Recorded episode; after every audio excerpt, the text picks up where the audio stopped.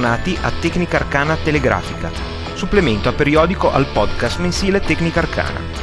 Io sono Carlo e in questa puntata vi racconterò di Rockbox, il firmware alternativo ed open source disponibile per molti modelli di lettori MP3. Vi aggiornerò poi sulle ultime novità dal mondo delle console e in particolar modo con le ultime notizie su PlayStation 3 di Sony e Nintendo Revolution. Dulcis in fundo avremo il primo ospite di Tecnica Arcana che ci fornirà un po' di informazioni di prima mano sulle console, sulle console open source e sulla modifica di questi dispositivi, hardware e software, per raggiungere funzioni non previste dal produttore. Tutti i link relativi a questa e alle altre puntate sono disponibili al sito www.deflord.it slash tecnica arcana podcast.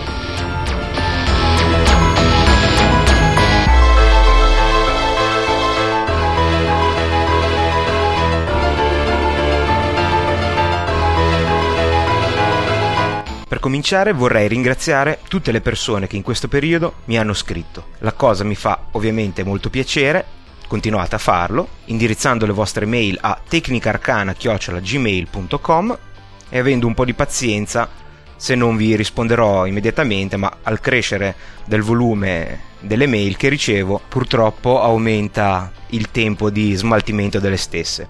In particolar modo in questa puntata vorrei ringraziare Andrea, un ascoltatore che utilizza il suo telefonino Nokia con eh, sistema operativo Symbian per ascoltare le puntate di questo podcast e ha avuto dei problemi con la puntata numero 5, quella dedicata ai brevetti software. Io non ho quel tipo di telefonino, quindi non ho potuto verificare direttamente, ma nel tempo in cui eh, cercavo una possibile causa, visto che non era cambiato pressoché nulla fra quella puntata e le precedenti, praticamente solo il bitrate passato da 48 a 64 kilobit sempre in mono, Andrea mi ha scritto di nuovo inviandomi anche la soluzione che aveva trovato, ovvero utilizzare un player open source per sistemi operativi Symbian chiamato Symbian Og Play disponibile su SourceForge, metterò poi il link nella pagina, che ha risolto i suoi problemi di riproduzione di quel particolare episodio. Questo invito ovviamente va a tutti quelli che con, questo, con una configurazione similare potessero avere problemi e mi permette di approfittare per ricordarvi che l'indirizzo di posta elettronica lo potete utilizzare anche per segnalare problemi sul sito, sul feed o sui, sugli mp3 delle puntate, quindi se avete qualche problema di ascolto del podcast, scrivetemi e cercheremo di risolverlo insieme.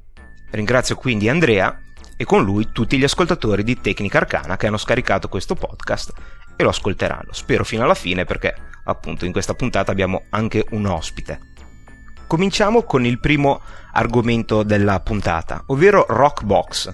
Rockbox è un firmware open source alternativo al firmware che viene installato solitamente in alcune marche dei lettori MP3, quello presente dalla fabbrica, diciamo.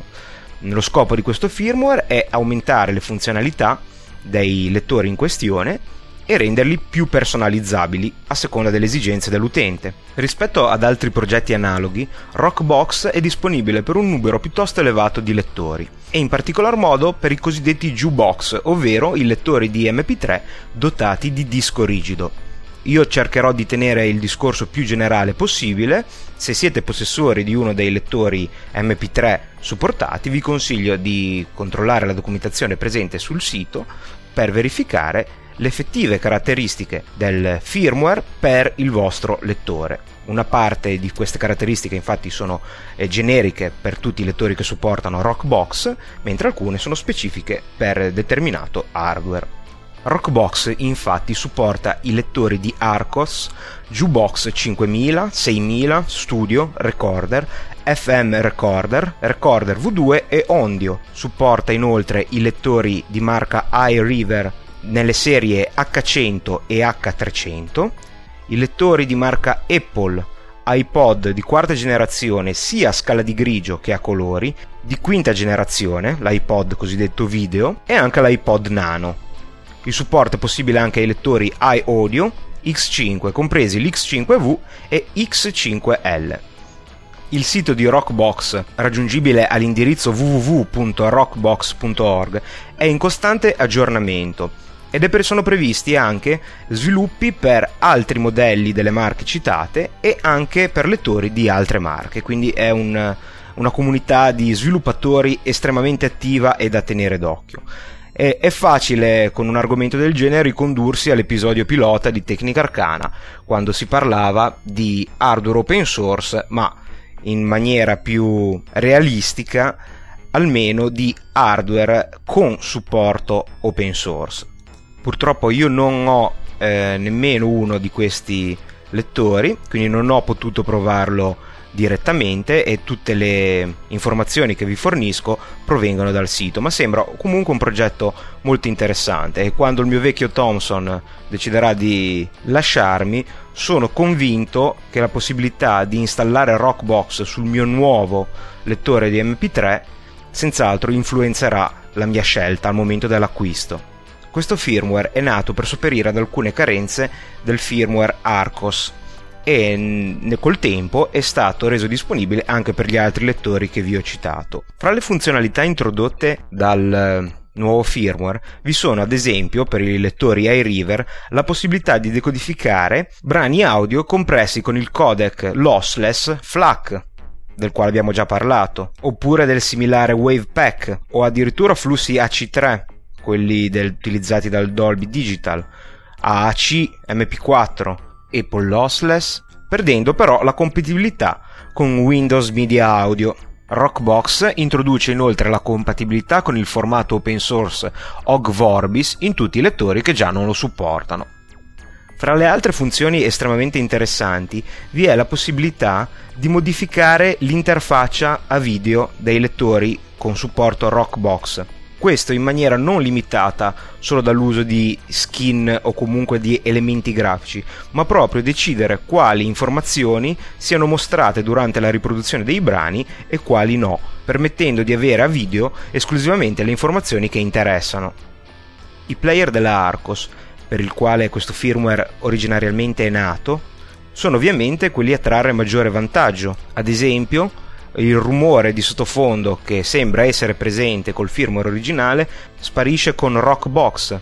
È possibile eh, ottenere un resume della traccia anche se questa è a metà, ovvero evidentemente i player della Arcos eh, memorizzano la traccia che si stava suonando, ma la riproducono in caso di spegnimento del lettore dall'inizio, mentre invece col firmware Rockbox viene ripresa esattamente nel eh, punto in cui era stata interrotta la riproduzione. Viene aggiunta sia sui lettori Arcos che sugli iRiver il tempo di durata della batteria, un po' come nelle batterie dei prodotti della Sony, ovvero non solo l'indicatore con le tacche, ma proprio le ore di autonomia eh, disponibili sul lettore. Rockbox permette anche di avere dei semplici giochi da giocare sul proprio lettore MP3. Vi ricordo che stiamo parlando principalmente di jukebox, quindi con hard disk e quindi con display anche abbastanza grandi, non sono le, i tipici lettori a flash, diciamo della dimensione di una penna USB e tutta una serie di altre funzioni che potrete scoprire dalle FAQ che il sito vi offre, anche appunto andando a cercare quelle relative al vostro lettore MP3 per avere un'idea più dettagliata vale la pena citare, perché è veramente lodevole, un supporto per i non vedenti, ovvero questo firmware Rockbox eh, permette di registrare delle etichette audio da associare alla pressione dei tasti, dei menu e di tutto ciò che verrebbe scritto a video, in modo che questo venga sovrapposto all'audio direttamente in cuffia, così anche una persona non vedente può avere un ritorno delle operazioni che fa su questi lettori. E diciamo sono funzioni che, alle quali avrebbero dovuto già pensare i produttori mh, piuttosto che doverci arrivare eh, comunità indipendenti. Comunque l'importante è che alla fine in qualche modo ci si arrivi ecco. e questo si rispecchia oltretutto anche nella documentazione esistendo guide apposite per facilitare il lavoro di installazione di questi firmware proprio alle persone con problemi visivi Ovviamente non posso giudicare per aver provato con mano, ma dalla qualità della documentazione online e dagli screenshot, ovvero dalle foto dello schermo, sembra un lavoro fatto veramente veramente bene. È impressionante vedere soprattutto le gallerie fotografiche degli schermi perché il Rockbox è talmente personalizzabile che ogni schermata sembra presa da un lettore diverso, visto che è possibile modificare la la grafica in modo da avere solo le informazioni che interessano il singolo utente e quindi ogni schermata, nonostante provengano dallo stesso tipo di lettore, sembra diversa una dall'altra. Non voglio dilungarmi troppo eh, e ripetere su quanto considero lodevole eh, che gruppi di sviluppatori si concentrino anche su dispositivi hardware. Chi fosse interessato e non l'avesse ancora fatto può scaricarsi l'episodio pilota di Tecnica Arcana completamente dedicato all'hardware con supporto open source, ma ritengo che questo firmware per lettori di MP3 meriti il maggior risalto possibile sia per la innegabile utilità di questo prodotto, oltretutto eh, è disponibile per marche piuttosto note di lettori MP3 e quindi potrebbe essere sfruttato da una grossa fetta di acquirenti di questo tipo di prodotti. Quindi un sito che merita senza dubbio una, una visita e una curiosata, con alcune avvertenze. L'installazione di questo firmware purtroppo comporta alcuni compromessi. Per fare l'esempio che forse può interessare il maggior numero di ascoltatori, sull'iPod con Rockbox sarà possibile copiare MP3 come se fosse un normale disco rigido, però col compromesso di perdere la compatibilità, ahimè, con iTunes, quindi non è più possibile utilizzare il database di iTunes dei brani e non è purtroppo neppure possibile eh, ascoltare le canzoni comprate attraverso l'iTunes Music Store. Di fatto si trasforma l'iPod in un normale lettore MP3 che utilizza il, eh, esclusivamente l'USB come disco per trasferire i brani e questo mi rendo conto che per la maggior parte, suppongo, degli utenti possa essere uno svantaggio. Minori svantaggi ci sono invece con, chi, con i lettori che non hanno un servizio così radicato come quello di, di Apple. Tuttavia, anche in questi casi ci possono essere degli svantaggi. Ad esempio, Rockbox al momento non supporta l'avanzamento veloce in avanti o indietro con la riproduzione musicale velocizzata, insomma se possibile mandare avanti e indietro senza sentire nessun suono, presumo perché non l'ho sentito, però dal, dalla scheda delle caratteristiche comparate con e senza firmware si intuisce qualcosa del genere. Quindi è un aggiornamento da fare dopo aver letto bene la documentazione relativa al proprio lettore, considerando e ponete bene attenzione che l'installazione di questi firmware invalida la garanzia del lettore. Quindi è una cosa proprio per chi vuole rischiare ed è attratto dalle tantissime funzioni che offre questo firmware, arrivando addirittura eh, alla possibilità di avere un emulatore di Game Boy sull'iRiver. Quindi tanti vantaggi qualche svantaggio a seconda poi del tipo del lettore, ma senz'altro un'iniziativa lodevole. La cosa che dispiace, come al solito, è vedere che il supporto a questi progetti da parte dei produttori dell'hardware è latitante. Passiamo ora a qualche rapido aggiornamento dal mondo delle console. Per quanto riguarda Nintendo, sì, si aspettava grandi novità dal keynote di Satoru Iwata, il presidente della Nintendo, al Game Developers Conference di quest'anno. Purtroppo queste novità che erano ad esempio la data del lancio oppure almeno il nome ufficiale della console non ci sono state eh, però eh, è stato annunciato una cosa che era già nell'aria ovvero che la virtual console per giocare i vecchi giochi delle vecchie console supporterà ufficialmente anche i giochi del Sega Genesis da noi conosciuto come Mega Drive ed inoltre, questa è stata un po' una sorpresa, in seguito a un accordo con eh, NEC e Hudson Soft, supporterà anche i giochi del TurboGrafx, eh, conosciuto forse meglio come PC Engine, è una vecchia console eh, credo neanche mai distribuito ufficialmente in Italia, però con un ampio seguito anche qui da noi grazie a un fiorente all'epoca mercato di importazione parallela e che è stata a mio avviso importante perché oltre ad avere dei giochi per chi ama i giochi tipicamente giapponesi, eh, molti titoli interessanti, è stata la prima macchina in un periodo in cui l'unica cosa che sembrava importare era il numero di bit scritti sulla scatola eh, la console eh, di NEC dimostrò quanto, almeno nei videogiochi, questo numero fosse un po' fine a se stesso, mostrando che una console a soli 8 bit come processore centrale poteva sfoggiare una grafica in grado di competere con quella delle console a 16 bit che allora erano diffuse. Questo grazie a una serie di chip custom, ovvero appositamente progettati per questa console, di ottima qualità. Quindi anche parte della libreria di questa console che ha avuto un grande successo in Giappone, in parte minore anche negli Stati Uniti, arriverà sul Nintendo Revolution.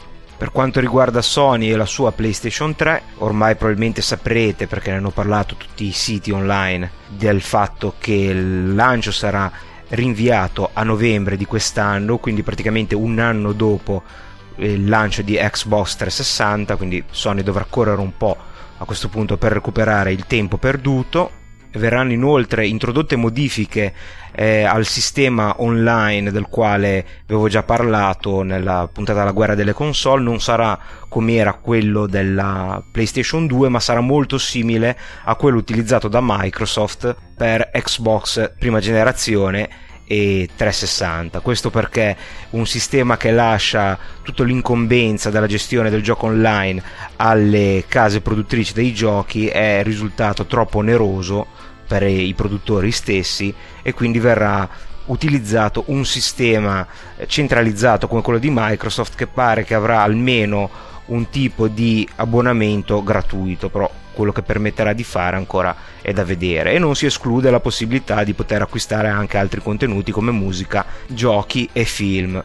Finalmente pare che per la PlayStation 3 non esisterà più il codice regionale per i giochi, quindi i giochi acquistati in tutto il mondo funzioneranno su tutte le PlayStation del mondo e questo periodo di tempo permetterà inoltre di portare a termine eh, l'implementazione dell'interfaccia ad alta definizione digitale per la console di Sony e inoltre è stato confermato la presenza, cosa molto interessante, di un hard disk da 60 giga e di un qualche ben non specificato al momento supporto per Linux. Anche questo veramente molto interessante, vedremo poi a che cosa si riferisce quando maggiori dati saranno disponibili. Eccoci dunque al momento dell'ospite che vi avevo preannunciato.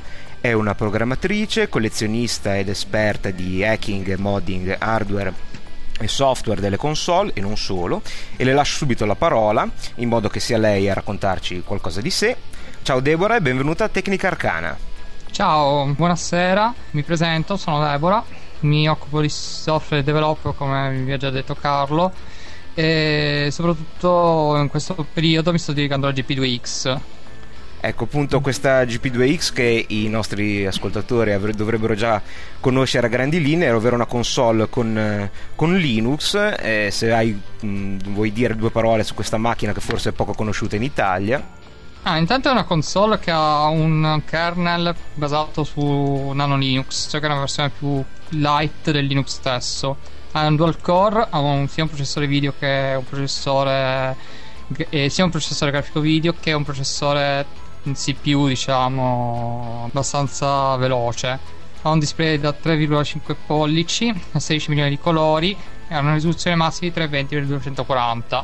La bellissima cosa di questa console è che è possibile collegarla direttamente alla TV per giocare connessi alla TV ai vari emulatori, ai vari software homebrew open source che si possono scaricare tranquillamente dalla rete e installare su una stazione digital fino a 2 giga, quindi um, uno spazio abbastanza ampio. Questa console permette anche i formati video, quindi essere usata anche per il multimediale come DWX, Xvid, Windows Media Video e formati audio come MP3 o GG Vorbis e Windows Media Audio fino a 384 kilobit. Ha un equalizzatore integrato all'interno, ovviamente digitale, Abbiamo visto quindi con una console, mi dicevi, con eh, memoria assolutamente standard, quindi la memoria SD, e anche le batterie sono normali stilo. Può utilizzare batterie ricaricabili acquistate in un secondo momento? Sì, sì, le batterie sono delle normali stilo, soprattutto ricaricabili io utilizzo delle batterie a 2600 mAh molto ampie che si possono trovare in commercio nei negozi di fotografia e permettono una durata massima anche di 6 ore della console.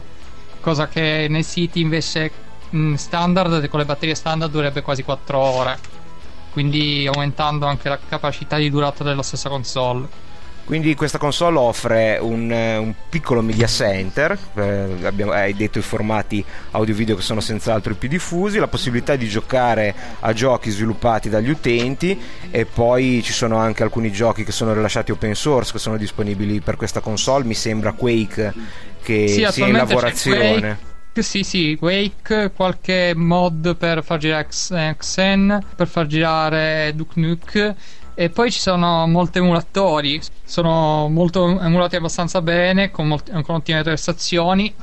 E poi praticamente in un SD da 2 GB praticamente ti porti appresso una, una miriade di, di videogiochi. Di giochi, applicazioni, musica, certo. Applicazioni ce ne sono anche queste abbastanza di vario genere, dalle, calcol- dalle classiche calcolatrici a Notepad. Eh, mi dicevi se dovessimo trovare un difetto che in un'epoca di senza fili non ha nessun dispositivo wireless, diciamo. Sì, né, questa né console. Né... Sì, sì. Infatti, uno dei, difetti più grossi di questa console è il fatto che non ha né dispositivo wireless né dispositivo Bluetooth. Anche se attualmente bro- eh, c'è un progetto utilizzando la porta di espansione che ha questa console permette di avere un USB di uscita anche oltre che di ingresso e quindi permette di pilotare qualunque periferico USB quindi teoricamente quando sarà finito il driver che stanno già lavorando permetterà con una pennina wifi la connessione wifi.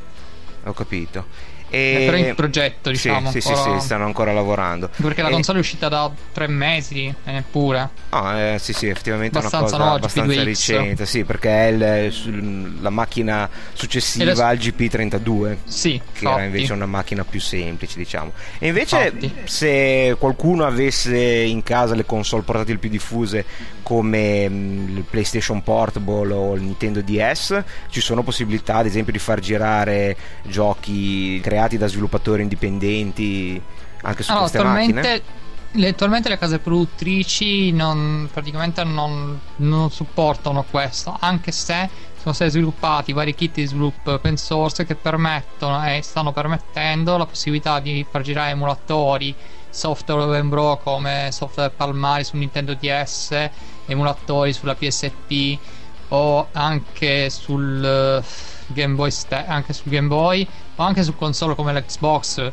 Xbox è un'ottima console, fa girare emulatori come il MAME, soprattutto su grossi schermi, avendo una grossa potenzialità di calcolo. Certo. E mi, mi, dicevi che sono riusciti a infilare addirittura UC Linux, ovvero la, la versione per microcontrollori di, di Linux, addirittura su un iPod. Sì, sull'iPod Nano ho fatto io anche l'esperienza di provarlo sul mio iPod. Permette di, in questo modo, una volta installato Linux sull'iPod Nano, di mh, mm, mm, praticamente di far girare gli OGG, ascoltare MP3, fare girare alcuni video, però in formato non compresso, quindi ho, con certa quantità di spazio sull'iPod però permette una più flessibilità del, dell'oggetto, diciamo, in questione che l'iPod. E addirittura mi hai fatto vedere un video con Half-Life che bisogna forse spiegare un po' bene perché si tratta mi dicevi di un mod di Doom che comunque è già sì, una cosa hanno, impressionante hanno fatto girare praticamente il Doom che ormai i sorgenti sono certo. open source e poi qualche bravo ragazzo ha pensato di fargli su un upgrade delle, delle mappe per fare un mod di Half-Life Beh, c'è, abbastanza carino devo sì. dire per quello che ci ho giocato e bene, quindi sono tutte cose estremamente interessanti e so che eh, se qualcuno vuole mm, eh, diciamo, approfondire queste tematiche della, più in generale di, di, modificare l'hardware e il software eh, presenti in queste macchine per fare dell'altro rispetto a quello per le quali sono state progettate, tu hai qualche sorpresa, diciamo, un po' di risorse pronte. Allora, sto praticamente mettendo in piedi, tempo permettendo, un podcast dove spiegherò come poter modificare e utilizzare queste console in modo alternativo, come abbiamo spiegato precedentemente. Poi c'è anche un forum per permetterà la discussione. Io risponderò a tutti coloro che vogliono iscriversi al forum. Avrò anche richieste, casomai vogliono fare richieste particolari su alcune console sul mio sito che è www.darkzena.info che sarà ovviamente disponibile insieme a tutti gli altri link nella pagina di Tecnica Arcana relativa a questa puntata, così se qualcuno non è, è, fu- è, fu- è, fuori casa mentre, mentre, sta ascoltando questo podcast e non se lo ricorda, eh sì. visto che è in, ancora in costruzione, quindi magari non è semplicissimo ancora da trovare. Eh sì, ancora in fase di nascita, poverino, sta appena... Bene, quindi gli ascoltatori potranno vedere la nascita di una comunità e di un podcast, ricordiamo, credo in Italia che sia una cosa unica, non c'è ancora un podcast che parla esclusivamente di modding, di modifica comunque di, di console. Max, questo sì, anche ho fatto delle ricerche in America, esistono già dei videocast che spiegano come farlo. Io voglio fare qualcosa di un po' più semplice all'inizio dove spiegherò come fare, dove reperire il materiale. Ci sono molti siti, sia anche italiani che stranieri, dove poter reperire già i file già pronti eh, da installare su queste macchine, come installarle, sia con dei documenti che inserirò sul mio sito, che eh, i link relativi ai vari siti italiani e stranieri che spiegheranno come poter, dove poter reperire i file e quindi i file già compilati per queste console o come potersi compilare da sé questi file. Bene, quindi ti faccio tanti in bocca al lupo per il tuo podcast che si chiamerà? Playcast. Bene, allora io ti saluto, ti ringrazio di averci raccontato tutte queste cose così interessanti, ti auguro in bocca al lupo per eh, il tuo podcast, il tuo sito, il tuo centro risorse per questo tipo di argomento. E se vorrai tornare per aggiornarci su qualche novità eh, di questo, eh, di questo settore sarai sempre la benvenuta. Grazie Deborah e ciao. Grazie di tutto, saluto anche tutti voi che ci state ascoltando, vi ringrazio e vi do appuntamento, spero a presto sul uh, mio podcast quando avrò tempo di poterlo registrare. Buona serata a tutti. Si conclude così questa sesta puntata di Tecnica Arcana Telegrafica. Vi ricordo che potete trovare tutti i link relativi agli argomenti trattati al sito www.deflord.it slash tecnicarcana podcast potete inviare le vostre email a tecnicaarcana-gmail.com e vi ricordo come sempre che la musica che state ascoltando è Mortisia's Dance dei Nightshade scaricata dal sito music.podshow.com e rilasciata sotto licenza Creative Commons. Arrivederci alla prossima puntata